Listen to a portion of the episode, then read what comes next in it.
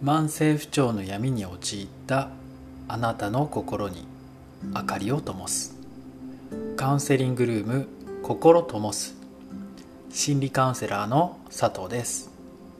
今回は病院主に精神科心療内科と心理カウンセリングの違い。1回目です。病院精神科心療内科では具体的に何をするのについてお伝えしていきますね。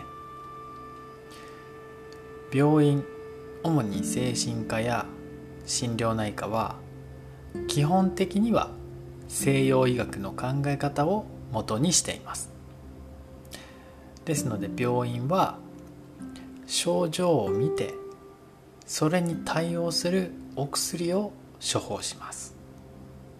今起きている症状を緩和もしくは抑えるために対症療法をメインにしている場合が多いです。例えば今ある不安感やうつ的な症状を状態を緩和や抑えるためにお薬を出します。ただし病院でもカウンセリングを行っているところもあります。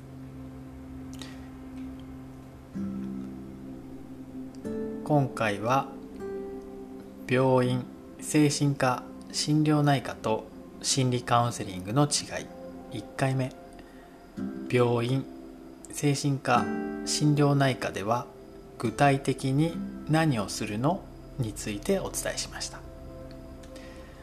次回2回目は心理カウンセリング。心理療法は具体的に何をするのについてお伝えしていきますね。カウンセリングルーム心ともすでは Zoom によるオンラインカウンセリングを専門に行っております。